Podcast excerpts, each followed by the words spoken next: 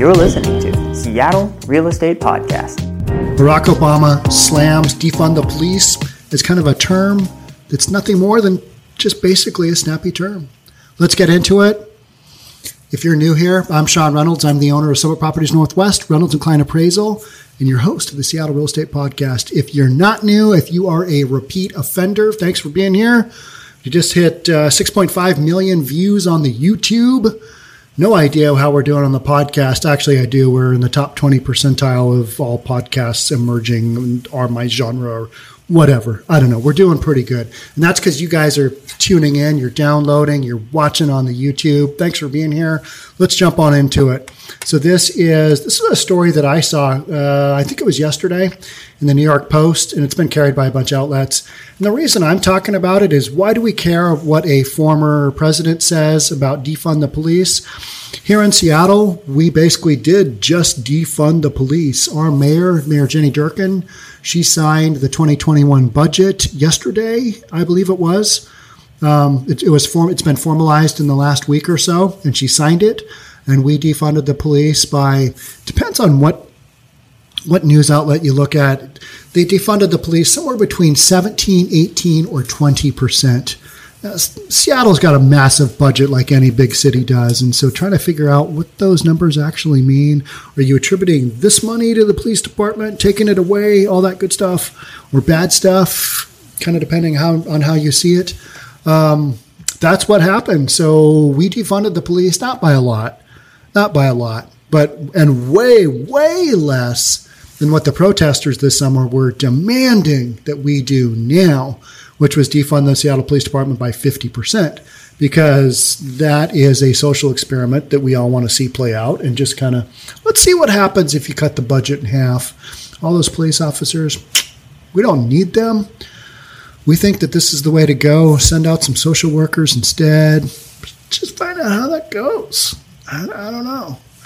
It is a social experiment that is not going to end well. And guess what? We are already recognizing that defund the police that's not if you want some police reform that's fine that's one thing but you need to spend some more money because you need to get some more training in there right hold the police accountable for their actions teach them how to act not kneel on people's necks that kind of thing if you want that to happen you got to spend some more money not take away from the budget not take away add and that I think is, is I, I, think if you look at the underlying things that are going on in Seattle, people are recognizing, oh yeah. I mean, even the mayor is like, oh yeah. If you have XYZ number of police officers that are not on the street, we can't cover XYZ crimes. If we are not allowed to do new hires, because we're already down like 144 police officers, and it's probably more like 100. 55, 160 right now in Seattle, and we're supposed to be down by 200 police officers by the end of the year. Gone. They're just saying, you know what? You guys want to defund us? You guys want to throw rocks at us? You guys want to do crazy stuff? You want to try and bomb our police station? We're forced to give up our police station. We don't want to be cops in Seattle anymore. We don't want to be cops here. 144 of them so far. I think in September, the number was 39 cops quit. They're like, yep, we're done, we're out. And right now, we've got a ton of blue flu going on because those police officers are like, you know what? Before I take off and move to a jurisdiction that really appreciates law enforcement, like anywhere else, no, that's not true. LA, same thing. Chicago, same thing. New York, defunding the police. That's what you got going on. But no, police officers, they're taking all their paid time and they're looking for other options. And like, uh, if I'm going to lose all this vacation time, sick time, whatever it is, personal days off, because uh, use those up. I mean, it's just smart business, right? Can't blame them for that. But there's a lot of cops that I bet you have one foot out the door. They have one and a half feet out the door, but you can't have half foot out the door. Well, maybe you can over the threshold. That's what's going on. A lot of cops quitting. Barack Obama basically stating in an online interview it's a snappy movement. Don't say don't say defund the police and have everybody go, oh yeah, let's do that. Let's jump on into it. Barack Obama trashed the defund the police movement, calling it a snappy catchphrase that's more interested in making people feel good than creating change. I think that's a lot of what happened this summer is people were frustrated. They were frustrated at the George Floyd and a bunch of other killings that have happened. And they're like, this is an easy slogan defund the police. All right, we want some change. This is how we're going to relate that to in these protests defund the police. Simple, it's three words. It's got defund, it's got the police, got that whole thing in there. Let's just say it a lot. And arguably, is it making people feel good? Yeah, if, if that's your thing. Probably is. The former president sounded off about police reform in two new interviews out this week. In one on Snapchat's politics show, Good Luck America, Obama was asked if he had words of advice for new age activists who believe in the defund the police movement. I guess you can use a snappy slogan like defund the police, but you know, you lost a big audience the minute you say it, which makes it a lot less likely that you're going to actually get the changes you want done, he said. I'm not a huge Barack Obama fan. Most of you guys out there are not either. Lean a little more right than center or left. Barack Obama, I don't know, good guy, nice guy, great kids, got a nice wife, but not not my guy. But when he says stuff like this, you're like, ah, you know what? That actually makes sense. It does. You know why? Because it's logical. It makes sense. We're adults. Defunding the police, terrible idea. You want some police reform? That's fine. That's fine. Go that direction. But defund the police, it just makes people think, ah, yeah, let's cut a lot of police from our police department because we don't really need them. If you don't need the police in your police department, hey, great, fine. Save the taxpayer some money and put it to use, a homeless project, whatever.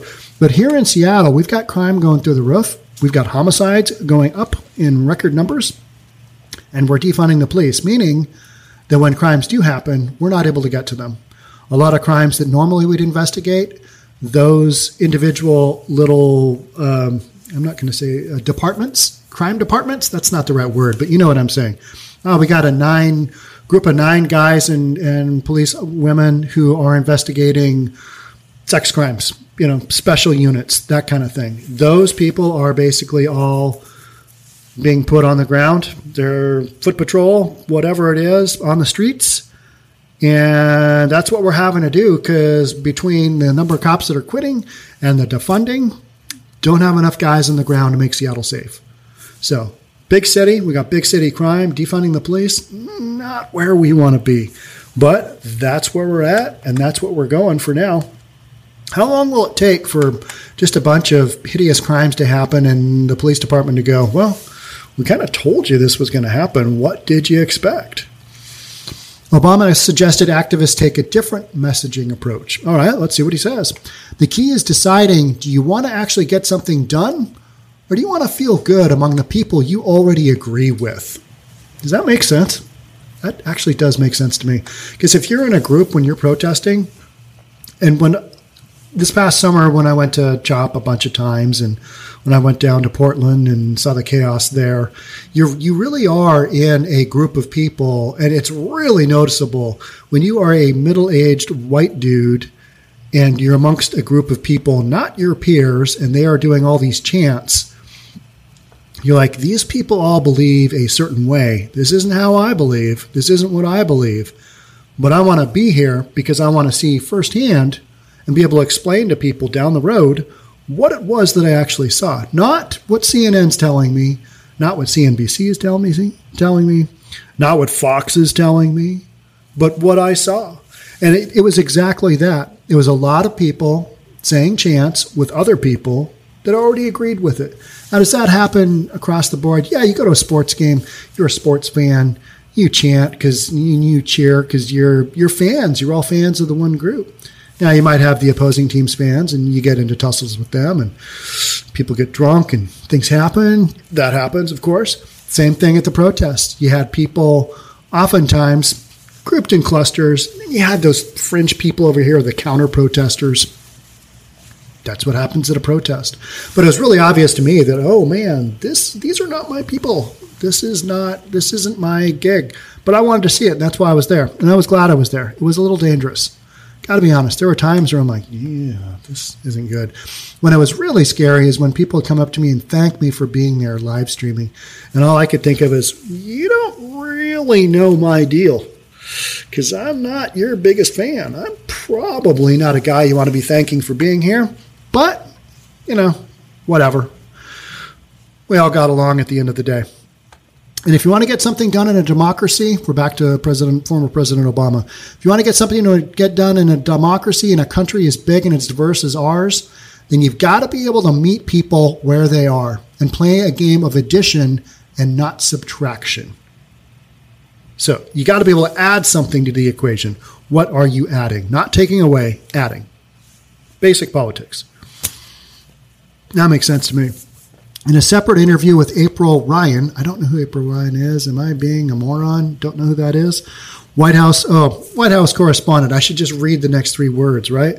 Sometimes I get ahead of myself and realize, just shut up and read the news. In a separate interview with April Ryan, White House correspondent and DC bureau chief for American Urban Radio Networks, and a CNN political analyst, Obama discussed the hot topic of police reform. The two term Democratic commander in chief dredged up comments he made in 2009 about the arrest of black Harvard professor Henry Louis Gates the Jr., which sent the then president's approval ratings on a slide. Obama at the time said he believed police acted stupidly by arresting Gates at his Cambridge, Massachusetts home after the academic was mistaken for a burglar by a neighbor. I remember that vaguely. I don't know. I don't know if I knew the full deal there. Didn't really pay much at- attention to this. Um, yeah, just wasn't on my radar. You guys probably know way more about that than I do. I commented during a press conference about the fact that, well, you know, I think the Cambridge police probably acted stupidly in arresting somebody in their own home, a 60 year old man that posed no threat. Obama told Ryan in a Monday interview. And this became a big controversy. Just the fact that I was seen as questioning the police really upset a bunch of folks, and I think it indicated the degree to which the issue the issue of police relations with minority communities and the black community in particular is always a hot topic, he said. That's that is true. It's it's always a hot topic in the black community. Are there other communities where it's such a hot topic? No, I don't think so. In the white communities? No. I don't think so. I mean, I'm a white guy, how would I know? I, I and I've said many, many, many times, I can't know what it's like to walk a day in a person of color shoes. Just can't do it. But I can read and I can be around these events and I can try and understand what they're talking about and what they're feeling and what they're sensing. So that's what I can do as a middle aged white guy. And I can talk about it here and share with you guys what I think and get your feedback and go, oh, okay, well, maybe we can see it that way. Because you can't just be a jerk and be kind of one sided and just pop off and say stuff all day long without having a little bit of give and take. So that's what's fun about doing a podcast as well is you're like you get some feedback of what were you thinking on that one? Man, how are you so far out in left field on that one? Ah, well, it's kind of what I think and because I'm talking about what I'm thinking here sometimes for 40 minutes at a pop, I say stuff and people are, oh, that one sentence you said at 16 minutes and 32 seconds, what did you mean by that? And I'll be like, ah, that was like 65 podcasts ago and I don't really know, but here's what I think I was probably saying. Do my things, do things in my head change? Yeah, of course. Of course they do. But, you know, for the most part, um, I think what I think and I share it with you guys and you guys seem to like. We're, gonna, we're just going to keep doing it. That's what we're doing. Just the fact that I was seen as questioning the police really upset a bunch of folks. All right. It's something that unearths or escalates fears within the white population that somehow the African American community is going to get out of control in some way or is not respecting authority. Peter Hamby's interview with Obama aired Wednesday. The three part series will air through Friday. So there's more of that that's going to be coming out um, but here in Seattle, and you guys pointed out all day long to me in the comments on YouTube that Seattle is at the end of its rope, that it is filled with a bunch of morons who have elected morons for our city political leaders. I can't really argue that one um, because a lot of the stuff that I see politically happening, it's like, oh my gosh, how much longer do we need to have this kind of keep going? And Seattle basically be the laughing stock of the Western Hemisphere. I mean, we were this summer with Chop. I mean, uh, what a that was a that was a train wreck that ended in murder, right? Just happened. Just did. It just that's kind of where it went. And from that, we've got the whole defund the police, and we're at a we're at a real real turning point here in Seattle because now we've defunded the police. Now we're just going to see how that goes. We're going to see in action and across the United States. I know another a, a, a number of other cities have done the same thing. And when you hear defund, I my initial reaction was get get rid of the police. What do you mean by defund? Nah, it basically just means take some money away and put it towards other causes that people think are going to have a better chance of taking care of business, for lack of any other better words. The police can't seem to do it. They can't seem to get it right. Well, I think most of the time they do, but they do screw up. They are human beings. Do they screw up more often than not? I think people in the black community would say yes, yes, that is the case. Um, I don't have any personal knowledge of that because I'm not black, but I can read and all the stuff that I've read in so many of the cases, the whole Breonna Taylor thing, I couldn't figure out where the liability was on the police department. A lot of people want to say, well, they entered on a, on a no knock warrant. Well, no, they didn't. And you just kind of keep going down, down on the line. You look at the big picture of those events, and it's like the cops kind of did what they were supposed to do. They did kill somebody, yep. But when you get shot first in the leg in an artery, you're going to fire back. If you're a cop going in on a known drug bust scenario, the whole warrant that day was a bunch of criminals. Breonna Taylor wasn't on there, but you know her ex-boyfriend, I think it was, um, definitely was, and he was arrested. And so you've got all these situations where you're like, well, now wait a minute, hold on let's look at the big picture here. And then people want to say, okay, but yeah, you're a, you're a white middle aged business owner. What do you know about that? I know what I read, I know what I see, I know what I hear, and that's that's basically all I can relate to you. So I, I thought it was interesting that um, Barack Obama basically said, defund the police, don't use a snappy slogan. If you want to have a realistic discussion about the changes you want to see, let's talk about that. Uh, it's interesting that he didn't say one way or the other hey, we should be defunding the police. He basically said, let's call it what it is. It's a slogan that happened, that has happened. But realize that when you say something like defund the police, other people are going to have an adverse reaction and you're not going to get what you want. Because people, when people hear you say that, they think, all right, that's not something I want to have done in my community because guess what? I like the police. I like being safe. I like being able to call 911 and have the police come. That's something that's happening here in Seattle. The 911 call center is being taken out of the police department and they're going to put it somewhere else. And we're maybe going to start sending out social workers. Social workers. Ah, I do not understand that one. But and again, I don't I don't understand a lot of stuff in Seattle. I don't understand all the graffiti. I don't understand all the homelessness that just allows to run rampant. But that's what we're doing. That's what we're experiencing. And as these stories come about, and I try and follow up on them as best I can, because if I see a, a like a part two of a story, I want to bring it up because I want to, you know, fill people in. All right, so here's what I said about that story. Here's where I was wrong because I'm wrong all the time. I mean, you know, you always see people saying, oh, I scored 10,000 points in my career. But what you didn't see is I missed 50,000 shots in order to get there. So I cover a lot of stories, I cover a lot of stuff, and it's taken me a while to kind of get into that into that uh, kind of mindset where I where I understand a lot of these stories. I mean, I think I do. A lot of people think, "Ah, oh, you're an idiot." Well, you don't have to watch me, or you don't have to download me on the podcast if you think I'm an idiot. That's okay. You're entitled to your opinion. But I have far more people who are like, "Hey, I like your content. Keep going." So that's what I do. And a lot of the stuff I talk about is from a business background. It's from a real estate background. It's from a small business background because that's what I know.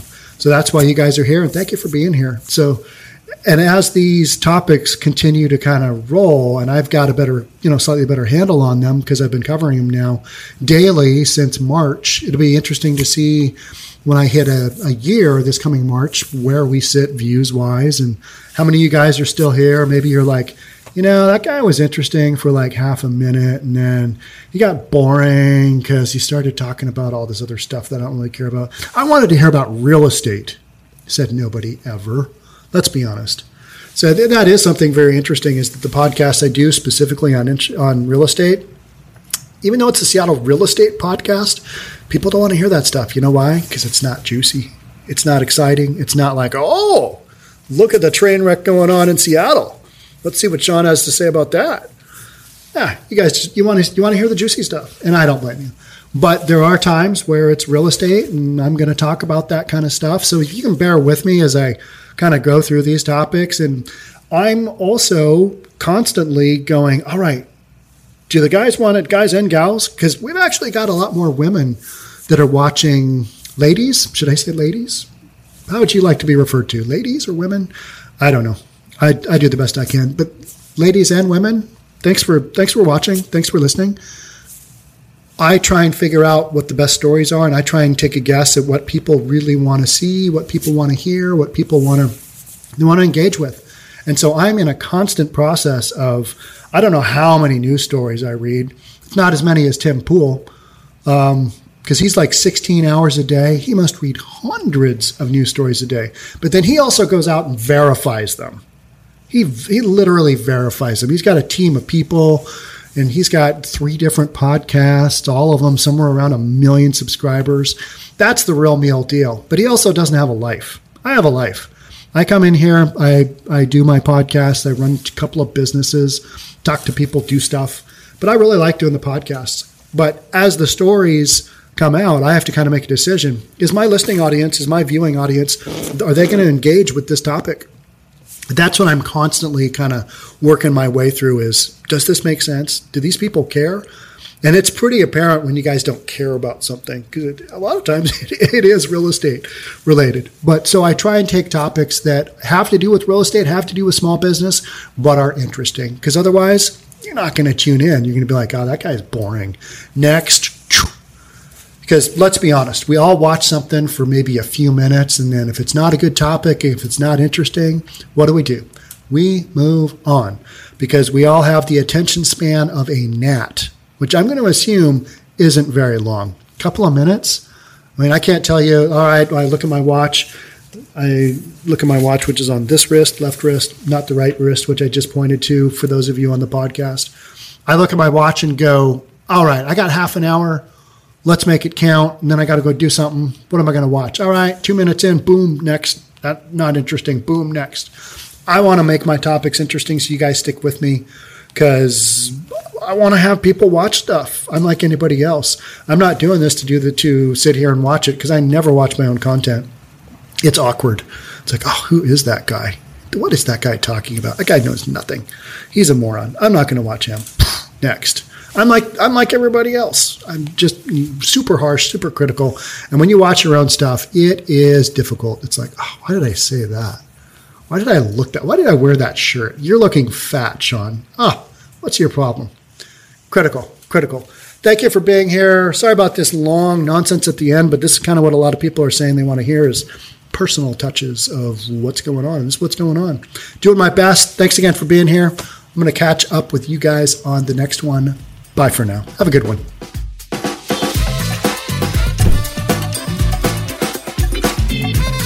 Don't forget to subscribe to our channel and hit the notification bell so you'll know when our next video is out.